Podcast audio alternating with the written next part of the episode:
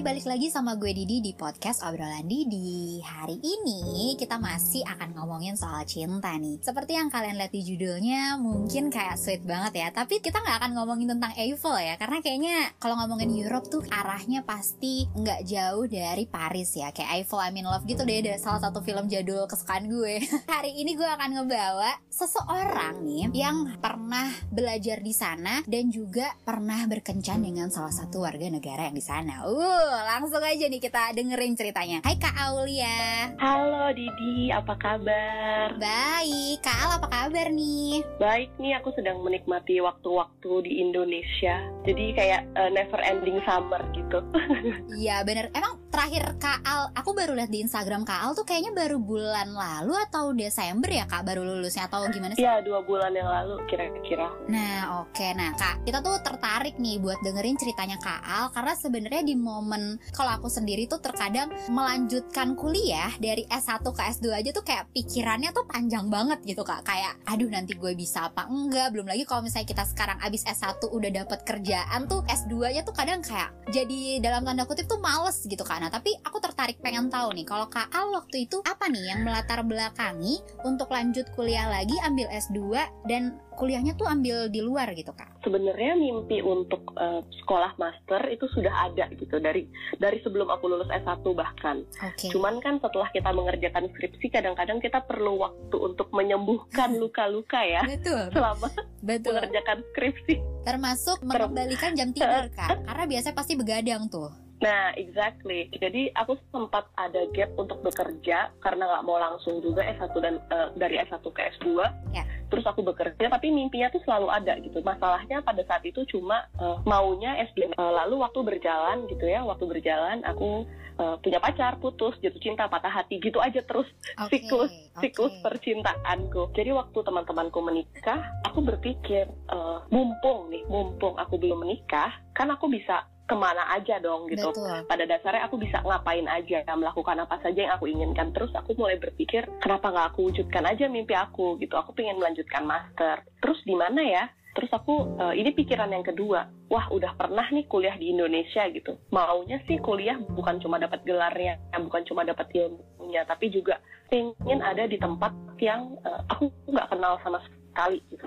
Oke. Okay. Jadi uh, kalau nggak tahu waktu aku ke Belanda itu aku nggak punya saudara di sana nggak uh, ngerti bahasanya satu kata pun aku nggak tahu terus aku nggak pernah ke sana in fact aku nggak pernah ke Eropa sama sekali okay. makanya orang tua aku juga nanya gitu kamu yakin mau ke sana yakin sendirian sendirian ya itu itu sih paling jadi bukan cuma mau dapat ilmunya tapi sebenarnya juga mau uh, belajar hal-hal baru kayak environmentnya, culture-nya, people kayak bedanya apa sih orang tinggal di sini sama tinggal di Belanda atau tinggal di Eropa gitu. Oke, nah sekarang berarti pertanyaan aku gini kak, dari semua banyaknya negara yang ada gitu ya kak, kenapa Belanda gitu? Apakah memang kak Al ini punya ketertarikan sama negaranya, bahasanya atau apa? Sebenarnya karena yang pertama Belanda itu adalah negara di Eropa yang paling siap gitu dengan bahasa Inggrisnya. Jadi kalau ada teman-teman yang lain yang mau kuliah ke Belanda nggak usah khawatir nggak bisa bahasa Belanda karena most of the people there mereka sudah bisa berbahasa Inggris. Termasuk orang yang jualan di pasarnya. Jadi itu pertama. Jadi aku merasa safe karena hmm, sudah bisa berbahasa Inggris. Terus ya aku punya banyak teman-teman yang lulusan sana gitu dan mereka promote kayak eh mendingan kuliah di sini aja lu pasti akan merasakan pengalaman kuliah yang beda banget sama pengalaman kuliah uh, di Indonesia. Jadi berdasarkan rekomendasi teman-teman aku, terus oke, okay, so be it gitu ke Belanda. Oh oke, okay. berarti sebenarnya ada ada apa ya? Ada campur tangan dari influence teman-teman juga gitu ya kak? Betul betul. Oke, okay. tapi misalnya nih kak, nggak ada uh, influence dari teman-teman yang misalnya kuliah di Belanda gitu. Kak sendiri ada kepikiran buat kuliah di luar dan pilih Belanda nggak? Atau ternyata malah ada negara lain yang memang Kak Al tuh dari dulu udah punya cita-cita untuk kayak gue pengen S2 di sana deh gitu? Kalau menilik dari jurusan yang aku mau ambil, ya. uh, jurusanku itu cuma ada di uh, Belanda dan oh, malah okay. cuma ada di Groningen gitu. Oke. Jadi memang aku sudah menyasar ingin belajar itu ke situ. Makanya aku mendaftarnya cuma ke situ aja. Eh, Didi, aku nggak daftar ke tempat lain. Jadi kalau Oke. pada saat itu aku nggak diterima, ya sudah aku akan melanjutkan bekerja gitu. Oh, Oke, tapi keren loh kak. Kak, Kak Al nih waktu itu melanjutkan kuliah lagi nih. Aku mau tahu nih. eh, biasanya Mhm. kan kalau kita mau ngelanjut, nggak usah di luar ya kak. Di Indonesia aja dari S1 ke S2 lagi tuh persiapannya tuh kayak banyak gitu kak. Apakah kita harus balik Mhm. lagi ke kampus, perlu legalisir dan lain-lain. Nah tapi aku mau tahu nih Mhm. kak, apa aja sih yang perlu kita siapin nih untuk sekolah S2 di luar? Oke, kalau dari sisi administrasi tentu kita butuh bukti bahwa kita bisa berbahasa Inggris. Oh, Jadi ada standarnya. Ya. Kalau di Eropa sih mostly berarti IELTS, bela- bisa belajar IELTS, terus mulai eh, latihan-latihan gitu ya, tes. Setelah itu juga menyiapkan mau daftar ke kampus mana dan syarat-syarat mereka apa aja. Karena biasanya ada yang minta eh, motivation letter, ada yang judulnya mintanya essay, Oke. ada yang juga dites gitu. Jadi memang berbeda-beda sekali tergantung dengan kampus apa yang dituju. Oke, kalau Kak Al apa nih waktu itu? Aku jadi kepikiran salah satu film gitu deh. Kayak di film Film apa? Film apa? Aku kepikiran kemarin waktu itu sempat nonton film Kissing Booth. Dia kayak emang disuruh bikin esai untuk masuk perguruan tinggi itu. Jadi ternyata memang kebudayaan mereka menerapkan kayak tes masuknya itu harus ada kayak tulisan gitu ya kak ya? Betul, karena aku background sarjananya psikologi juga gitu ya. Karena memang kemampuan orang untuk berkomunikasi secara verbal, baik eh, dalam tulisan maupun oral berbicara seperti ini gitu, itu korelasinya tinggi sekali eh, Didi dengan kecerdasan secara umum gitu. Jadi buat teman-teman yang pengen ngecek kalau misalnya punya gebetan gitu ya, kan kita pengennya perbaikan keturunan dong, betul, ya kan? betul, betul, Pengennya punya gebetan yang cerdas dong. gitu. betul. Bisa dilihat gimana sih kemampuan dia menulis gitu Oh, Kalau oke. menulisnya kayak KMLGAP gitu kayak ya kita sudah tahu gitu ya ada di dia adanya di tingkat Oke mungkin eh, terus abis itu kak kalau misalnya kita ngomongin tentang culture shock nih kak aku kepo sih. Maksudnya ada nggak? Pernah nggak ada eh, Kak Al nih pengalaman Kak Al waktu apalagi tadi kan Kak Al cerita nih aku nggak punya keluarga di sana aku baru di sana dan bener-bener sendirian gitu ya. Aku tuh kepo banget deh denger cerita salah satu aja Kak Eh, atau misalnya ada beberapa yang menurut Kak Al nih paling unik dan nggak bisa Kak Al lupain saat berada di Belanda Eh, mungkin kayak bulan pertama atau minggu pertama gitu Kak? Kalau culture shock tentu banyak sekali gitu karena aku datang ke sana juga nggak ada yang memberikan guidance kayak Iya. "Eh, nanti orang-orangnya begini loh nanti begini loh nggak ada gitu. Jadi aku either baca atau ya eh, membaca situasi aja semampuku. Oke. Yang aku nyaman sekaligus eh, apa ya nyaman dan nggak nyaman orang tuh di sana sangat independen. Jadi mereka nggak akan loh ngurusin urusan kita. Kamu mau keluar pakai baju kayak gimana pun ya udah itu urusan kamu. Nah eh, Didi ini termasuk juga waktu ngeliat misalnya kita tuh kesulitan bawa belanjaan. Kan di sana tuh moda transportasinya sepeda ya. Oke. Orang bawa eh, minuman satu kerat, orang bawa beras, orang bawa apa pun tuh pakai sepeda. Dan bukan pemandangan yang langka. Oke. Bahkan ini juga aku mengejutkan ya. Orang mau ke bandara, Oke. itu dia eh, bawa kopernya naik sepeda. Kebayang nggak caranya gimana? Jadi Baik. dia tangan kanannya itu ada di stang sepeda, Iya tangan kirinya tuh geret koper. Jadi kopernya itu ikut terseret gitu. Wow oke Eh, yang yang beda banget adalah begitu orang lihat kayak kita kesusahan kayak bawa barang banyak Iya. atau kalau kamu nggak minta tolong ya you can do it itu sih yang paling terasa menurutku soalnya kalau di sini kan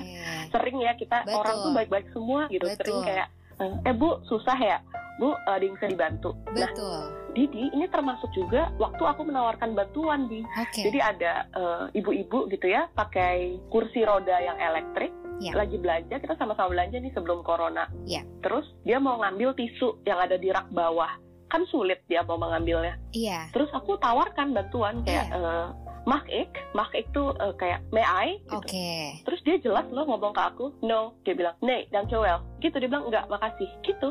Padahal udah eh, maksudnya udah berumur ya kak Iya, nggak siap kan? Maksudnya aku juga nggak menyangka akan dapat respon Iya, itu, iya, jadi aku iya. cukup kaget sih. Iya iya iya iya. Mungkin makanya kenapa maksudnya Indonesia itu mungkin terkenal dengan ramahnya ya kak, dengan kebaikannya itu ternyata memang di sana se-independen itu gitu ya kak. Wow, Bener, keren bener. sih, keren, keren, keren. Nah, kak aku tertarik nih. Kalau itu kan ngomongin culture shock tentang kehidupan. Obrolan Didi ini seperti ada yang kurang kalau misalnya kita nggak ngomongin tentang relationship ya kak. Jadi aku mau ngulik juga nih tentang kehidupan percintaannya Kak Al saat di sana. Nggak mungkin dong, nggak ada. Kak Al waktu itu kalau boleh tahu berapa lama kak di sana? Aku di sana hampir 2 tahun. Nah, apalagi hampir 2 tahun. Tidak mungkin tidak ada perkenalan dengan seorang laki-laki yang di sana. Jadi, aku mau tahu nih, Kak. Cerita salah satu, siapa tahu Kak Al pernah ada kencan sama cowok keluarga negaraan sana, mungkin bisa di-share dikit Kak yang paling lucu mungkin atau yang paling memorable buat Kak Al. Uh, yang paling memorable ya, aku harus melakukan pengakuan dosa dulu nih Didi karena betul gitu di sana kan sepi ya Bu, hidup sendirian ya. Terus udara dan uh, pemandangan mendukung sekali nih untuk berromantis-romantis. Jadi ya harus reach out supaya tetap sehat jasmani dan rohani kan. Betul. Sel selain eh selain makanan bergizi juga butuh uh, perhatian yang bergizi juga. Uh, di sana tuh aku memang karena pada dasarnya aku tuh suka gitu ya mengenal orang baru baru yeah. aku punya pengalaman dating as in kencan aja gitu. Yeah. yang paling memorable ya suatu hari aku janjian mau kencan. Okay. terus si cowoknya ini namanya Dustin. Okay. well he will not listen to this podcast but we're still friends tapi kalau misalnya dia bisa aja denger gimana tuh kak? Nggak apa-apa aman aman. Oh nggak apa-apa nggak apa-apa nggak apa-apa aman aman. Oke okay, lanjut kak. Dia dia udah janji kalau dia ke Indonesia pasti dia kabarin oke. Okay. terus kak gimana? Iya jadi si cowok ini gitu ya namanya Dustin terus dia ngajakin ketemuan oke okay. terus uh, aku tanya dong oke okay, mau ketemuan di mana oke okay. terus dia bilang e, nanti kamu bakal tahu deh pokoknya oke okay. okay. terus kan pertanyaan berikutnya jam berapa tapi dia bilang gini aku jemput tengah malam ya dari uh, dari rumah kamu gitu Oke. Okay. Karena memang aku waktu itu sudah tinggal berbulan-bulan sih di sana dan sudah cukup paham uh, culture-nya gitu. Yeah. Ke kegiatan seperti itu tuh bukan sesuatu yang berbahaya. Yeah. Beda gitu ya sama di sini kayak yeah. siapa nih jemput anak gadis tengah malam dari rumah gitu. Yeah. Enggak di sana tuh nggak begitu. Oke. Okay. Uh, jadi aku bilang oke, okay, aku harus pakai baju apa gitu. Untuk karena aku kan nggak tahu ini mau dibawa ke mana. Yeah. Dia bilang e, pakai baju hangat, pakai aja baju hangatmu kata dia gitu. Oke. Okay. Udah. Jadi aku betul-betul nggak dikasih tahu mau ke mana aku jemput di rumah kosanku waktu itu terus pakai mobil kita jalan jalan jalan terus sampai ke desa-desa kecil terus akhirnya kita masuk hutan Oke. Okay. Aku kan was-was ya, maksudnya aku sudah mengenal dia sih kayak yeah. seminggu gitu, seminggu okay. udah ngobrol. Terus aku tanya, what uh, what will we do? Terus dia cerita, kamu tahu nggak hari ini tuh lagi ada meteor shower, kata dia Wah, gitu.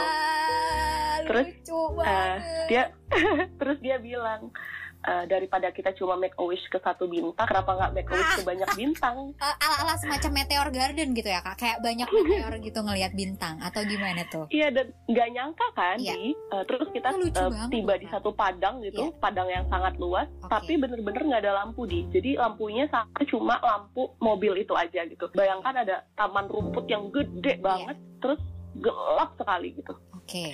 Udah sampai, terus aku bertanya, emangnya kelihatan kalau dari dalam mobil? Iya. Terus dia bilang, oh enggak, aku sudah siapkan. Jadi ternyata Iya. di bagasinya dia itu, dia sudah bawa kursi lipat yang buat di taman itu loh. Oh, Iya iya iya. Dia iya. bawa kursi lipat, terus bawa selimut, bawa alas duduk, bawa penghangat kayak untuk di pangku supaya karena dingin sekali kayak Oke. sekitar aku lupa mungkin kayak 7 derajat Oh, gitu, wow. 5 sampai 7 derajat. Wow, dan itu tengah malam Udah bawa ya, itu.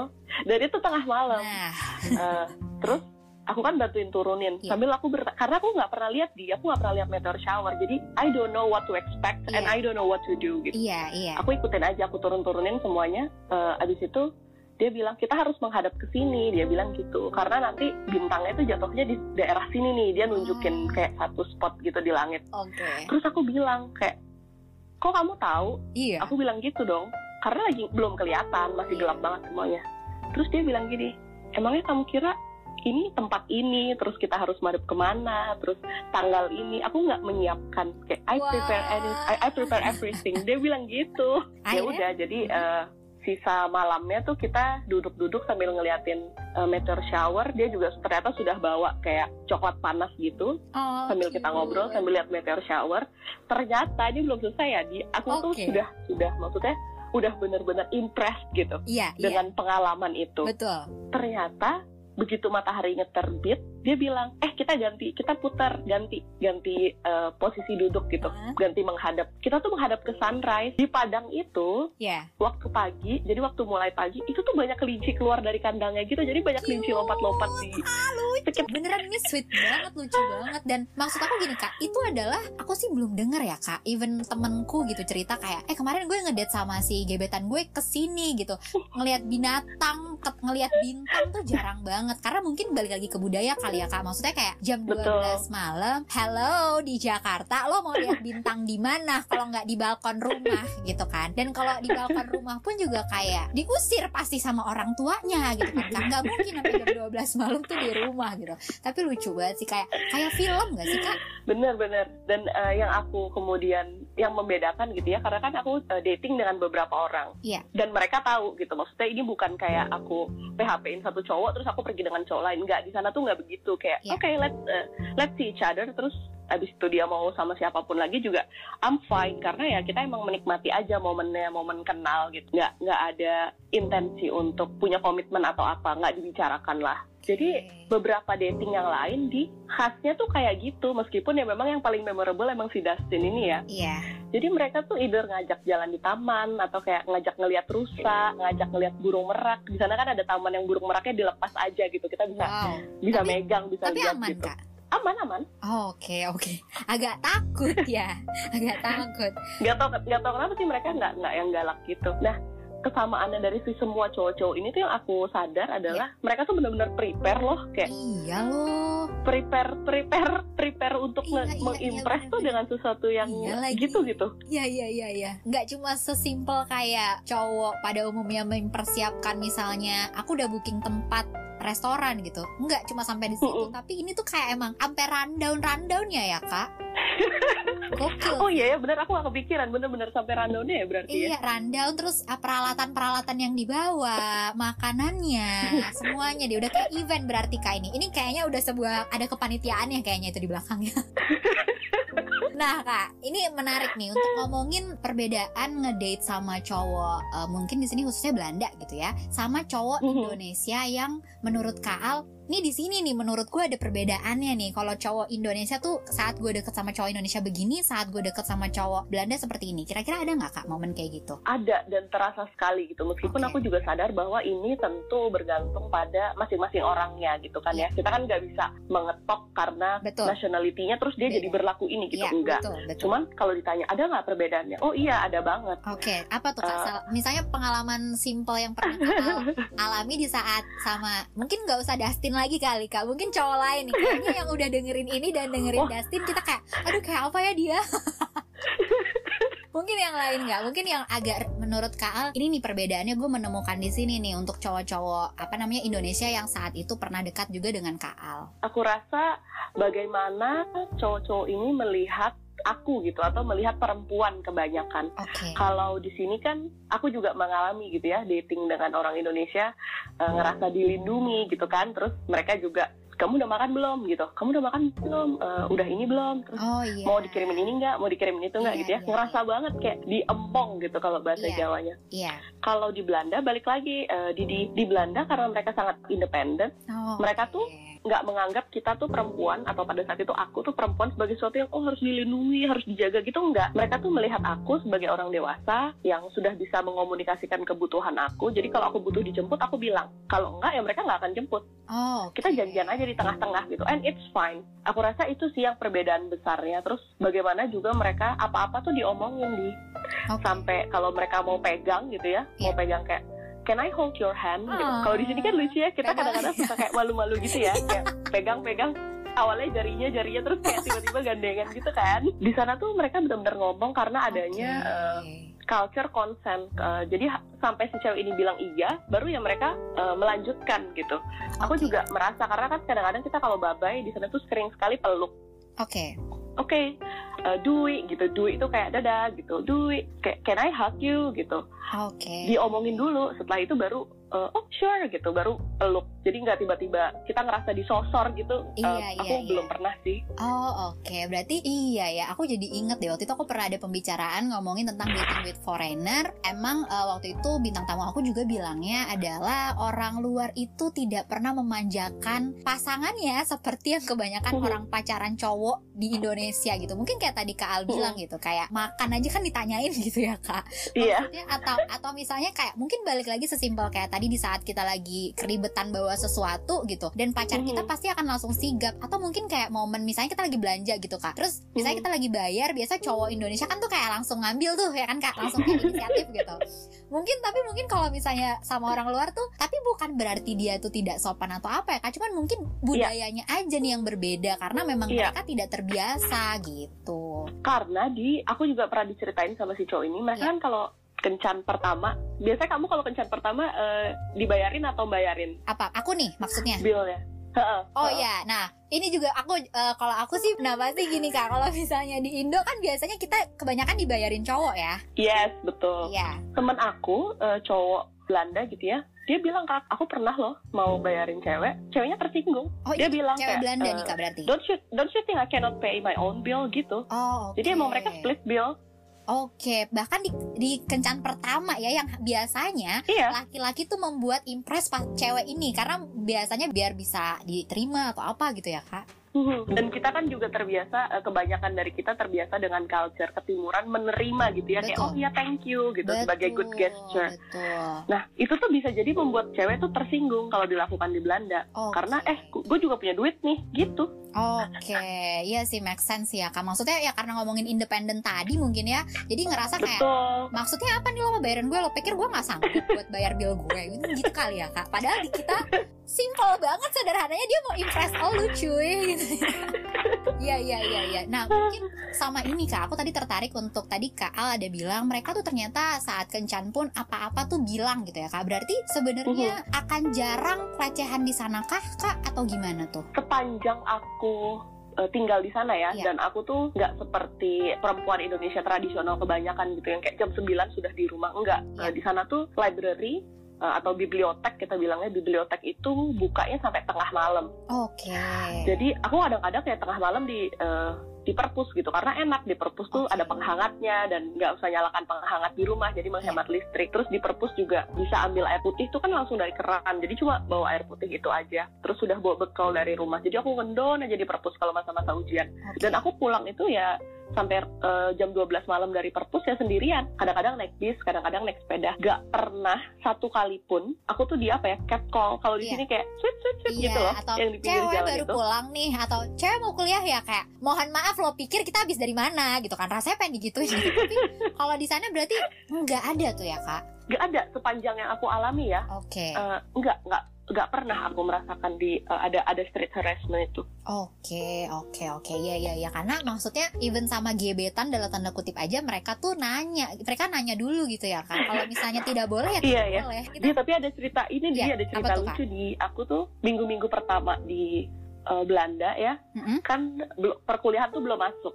oke Jadi aku nyobain deh nongkrong yuk nongkrong nongkrong di satu tempat gitu sama temanku sampai tempatnya tuh mau tutup. Jadi kita diusir oke. sama si orangnya itu kayak eh sorry kita udah mau tutup nih boleh nggak keluar? Itu jam 2 pagi lah. Jam 2 pagi kita keluar ke tempat parkiran sepeda mau pulang gitu tiba-tiba ada cowok nyamperin. Naik sepeda juga kan terus dia berhenti di depanku. Terus dia bilang gini "Eh, can I ask you something? Gitu. Oke. Terus aku bilang "Eh, oke sure. Hah? terus dia bilang "Eh, can I ask you oh my god dan dia nanyanya tuh dengan beneran nanya. Maksudnya kan kita tahu ya kalau orang nanya ngegodain gitu. Iya iya iya iya iya iya. Tapi dia, dia nanya nanya jadi serius kan aku gitu shock kan ya. Kayak hah? Gitu, terus aku bilang kayak "Eh, no no thanks. Aku bilang gitu. Dan udah aku udah siap gitu kalau misalnya dia eh, mau konfront kan aku juga bukan tipe orang yang penakut. Jadi kalau dia mau konfront aku akan ribut gitu di situ. Iya. setelah aku bilang "Eh, no thanks. Aku bilang gitu. Dia bilang oh oke sure. Have a nice evening. Terus dia pergi Oke, itu padahal dia stranger ya kak, tapi berani loh nanya kayak gitu. ya aku rasa karena mabuk aja sih tapi highlightnya adalah even pas pas mabuk gitu ya menurutku nih Iya iya. pas mabuk tuh mereka nanya loh aku tuh Berarti berarti mereka tuh sebenarnya masih sober gitu mungkin ya kak. nggak ngerti ya Gokil sih, tapi kita ke obrolan terakhir nih kak, karena kita udah ada di penghujung acara. Mungkin kita balik lagi nih ke poin awal kita nih yang ngomongin kalau misalnya saat ini ada pendengar yang ngerasa kayaknya gue kepikiran mau kuliah di luar deh. Eh, mungkin Mhm. aku bisa minta tips dikit nih kak. Apa sih kalau tips menurut kak Al untuk yang saat ini lagi berencana mau ambil kuliah di luar negeri? kuliah di luar negeri tuh yang aku mau highlight ya eh, orang tuh sering kali mengglorifikasi kayak oh orang tuh kuliah di luar gitu terus jadi bisa foto-foto jadi bisa nggak tahu story kali setiap hari itu. Sebenarnya di balik itu tuh banyak sekali loh perjuangannya. Kayak kita harus adjust sama culture yang baru. Kadang-kadang nggak ada keluarga dan kangen banget. Tapi pulang ke rumah tuh nggak segampang pesan bluebird terus pulang gitu Iya. ya.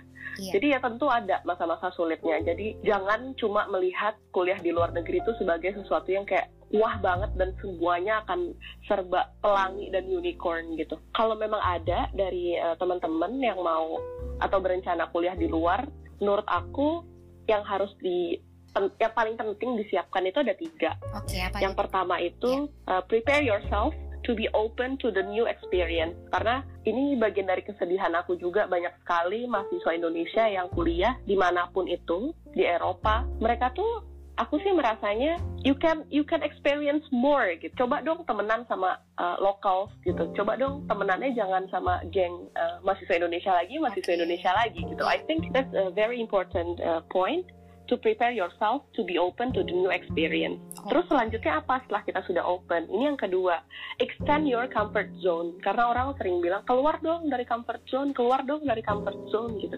Well, if you're comfortable there, it's good.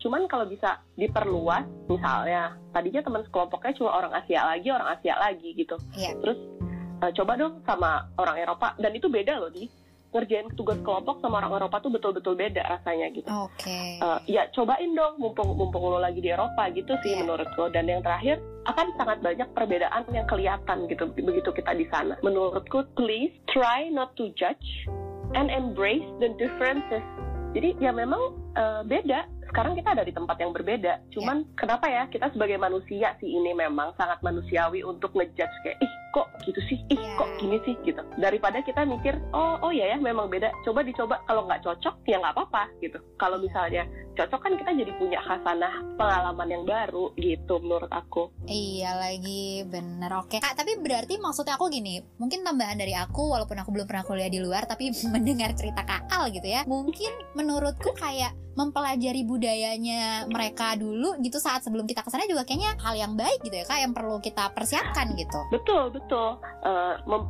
tahu akan kita tinggal di mana dan orang-orangnya seperti apa Iya. memang betul informasi yang berguna. Eh, namun itu akan jadi sia-sia kalau pas sampai sana kita cuma jadi penonton aja di. Jadi Oh oke. kita oh kita cuma tahu nih orang Belanda nih kalau pagi makannya misalnya Iya. cuma broche gitu. Iya. broche tuh eh, eh, roti gitu. Iya ya dicoba aja sekali-kali misalnya dari, paling gampang dari makan. Kalau enggak ya kita cuma nontonin aja. Kita cuma kayak nonton TV gitu kayak nonton YouTube nggak nggak merasakan langsung. Padahal kita punya aksesnya untuk merasakan langsung punya kesempatannya untuk merasakan langsung. Kita jadi berkembang nggak nggak seperti nggak seperti kita kayak dua bulan yang lalu karena sudah bertambah experience-nya sudah bertambah eh, knowledge-nya. Jadi kalau melihat suatu masalah tuh bisa nggak cuma dari satu perspektif aja gitu sih menurutku Iya sih setuju. Tapi Kak ini emang keren sih ya. Maksudnya ya nggak banyak loh Kak yang berani untuk eh, ngambil resiko. Karena kan maksudnya menurut aku itu agak resiko juga ya. Apalagi kita perempuan sendirian ke sana terus jauh dari orang tua dan lain-lain gitu. Aku aja waktu itu kuliah di luar kota ya Kak bukan negeri tapi udah homesick banget parah.